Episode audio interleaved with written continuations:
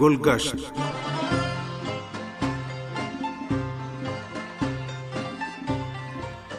عزیز سامعین، پروگرام گلگشت لے کر حاضر خدمت ہے۔ عباس سید کا سلام قبول فرمائیں۔ سامعین، آج کے پروگرام میں بھی ہم ایران کے دارالحکومت تہران کی سیر و سیاحت کا سلسلہ جاری رکھیں گے۔ آج کے پروگرام میں ہم آپ کو تہران کے معروف ثقافتی مراکز سے آشنا کریں گے۔ امید ہے ہمارا آج کا یہ پروگرام بھی آپ کو پسند آئے۔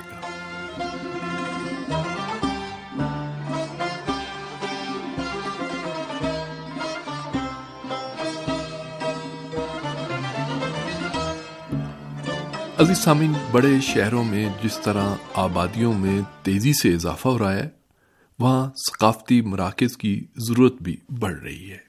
شہری اپنے فرصت کے اوقات ایسی جگہوں پر گزارنا پسند کرتے ہیں جہاں ان کا وقت بھی اچھا گزرے اور انہیں ثقافتی اور سماجی حوالے سے کچھ حاصل کرنے کا موقع بھی نصیب ہو۔ شہروں میں ثقافتی مراکز کی تاسیس و تعمیر کے پیچھے بھی حکومتوں کا یہی ہدف ہوتا ہے کہ ان مراکز سے نہ صرف شہریوں کے فرصت کے اوقات سے درست استفادہ کیا جائے، بلکہ اس کے ساتھ ساتھ تعلیم و تربیت کا بالواسطہ سلسلہ بھی جاری رہے۔ شہری اس بہانے اپنے کلچر اور ثقافت سے بھی جڑے رہتے ہیں۔ تہران میں ان آداف کے حصول کے لیے مختلف ثقافتی مراکز بنائے گئے ہیں، جنہیں فرہنگ سرا کہا جاتا ہے۔ ان مراکز میں بچوں، نوجوانوں اور خواتین کے لیے صحت مند اور تعمیری سرگرمیوں کے لیے ماحول فراہم کیا جاتا ہے۔ تہران میں اس طرح کے کئی مراکز ہیں جن سے شہری فارغ اوقات کا صحیح استفادہ کرتے ہیں۔ ایران میں اسلامی انقلاب کے بعد نوجوانوں، جوانوں اور خواتین کے لیے مختلف ثقافتی مراکز کو ایرانی اور اسلامی ثقافت کے مطابق منظم کیا گیا۔ اور ان کے لیے باقاعدہ پروگرام ترتیب دیے گئے۔ ان ثقافتی مراکز میں فلم اور تھیٹر کے لیے ہال کلاس رومز ورکشاپس وغیرہ کے لیے مخصوص لیبارٹیاں اور لائبریریوں کا قیام عمل میں لایا گیا۔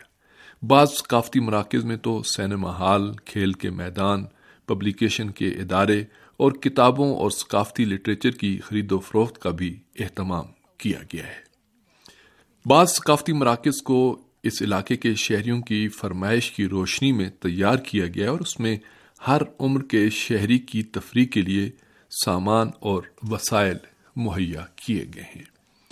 مثال کے طور پر قرآن ثقافتی مرکز میں قرآن سے متعلق مختلف سرگرمیاں من جملہ قرآن آیات کی خطاطی کی تربیت، مصوری، قرآن کے ادبی اور ہنری پہلو سے آشنائی کا سامان اور اس طرح کی دیگر چیزیں شامل کی گئی ہیں۔ اس حوالے سے تہران کے فرہنگ سرائے قرآن کا خصوصی طور پر ذکر کرتے ہیں، جسے دو ہزار میں عوام الناس کے لیے کھولا گیا۔ اس ثقافتی مرکز میں قرآن تعلیمات سے آشنائی کے لیے لیکچرز، مباحثوں، مصوری اور کیلیگرافی جیسے وسائل کا اہتمام کیا گیا ہے۔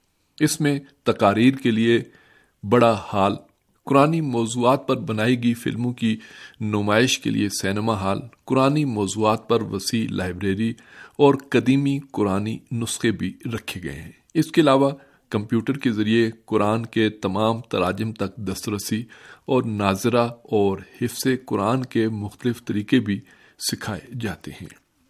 تیران کا ایک اور ثقافتی مرکز فرہنگ سرائے ہنر کے نام سے معروف ہے، جسے فرہنگ سرائے ارس باران بھی کہتے ہیں۔ یہ ثقافتی مرکز انیس سو پچانوے میں تعمیر ہوا۔ یہ ثقافتی مرکز تہران کی ثقافتی شخصیات طلبہ اور ثقافت دوست شہریوں کے لیے ایک پسندیدہ مقام سمجھا جاتا ہے۔ ایرانی اور اسلامی ثقافت پر تحقیق کرنے والوں کے لیے بھی اس مرکز میں بہت کچھ دستیاب ہے۔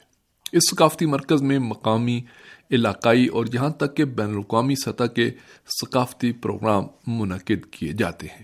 اس ثقافتی مرکز میں بھی سینما ہال، تھیٹر، لائبریری نگار خانہ اور ثقافتی موضوعات سے متعلق بہت سی اشیاء اور وسائل موجود ہیں۔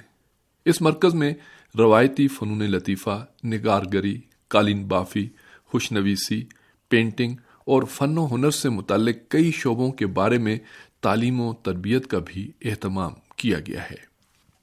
اس ثقافتی مرکز کی اہم بات اس میں موجود ایک لائبریری ہے جو تین سو میٹر پر محیط ہے، جس میں خواتین اور حضرات کے لیے علیحدہ علیحدہ کمرے موجود ہیں، جن میں فارسی اور انگریزی کی فن و ثقافت سے متعلق سترہ ہزار کتابیں موجود ہیں۔ اس مرکز میں فارسی اور دوسری زبانوں میں شائع ہونے والے ثقافتی مجلات، اخبارات اور میگزین بھی قارئین کے لیے دنیا کے مختلف ممالک سے منگوائے جاتے ہیں۔ اس ثقافتی مرکز میں ہینڈی کرافٹس بھی موجود ہیں۔ اسی طرح پکچر گیلری بھی سب کی توجہ کو اپنی طرف مبزول کرتی ہے۔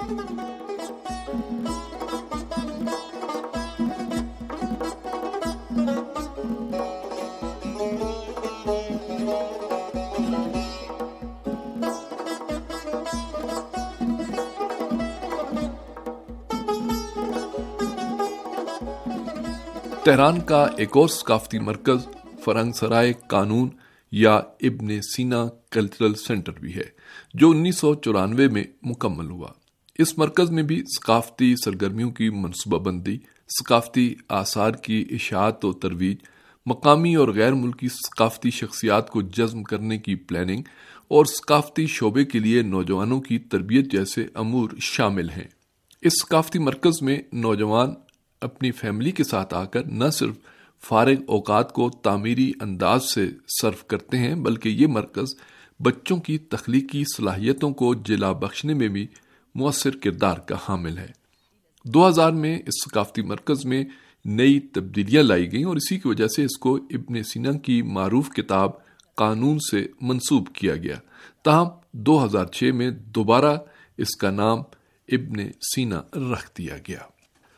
ایک ہزار دو سو پچاس مربع میٹر پر مشتمل دو منزلہ عمارت میں cinema hall, auditorium, admin block, handicrafts, دستکاری کے سامان کی خرید و فروخت کا مرکز، پکچر گیلری اور تربیتی امور کی انجام دہی کے لیے کلاس رومز وغیرہ موجود ہیں۔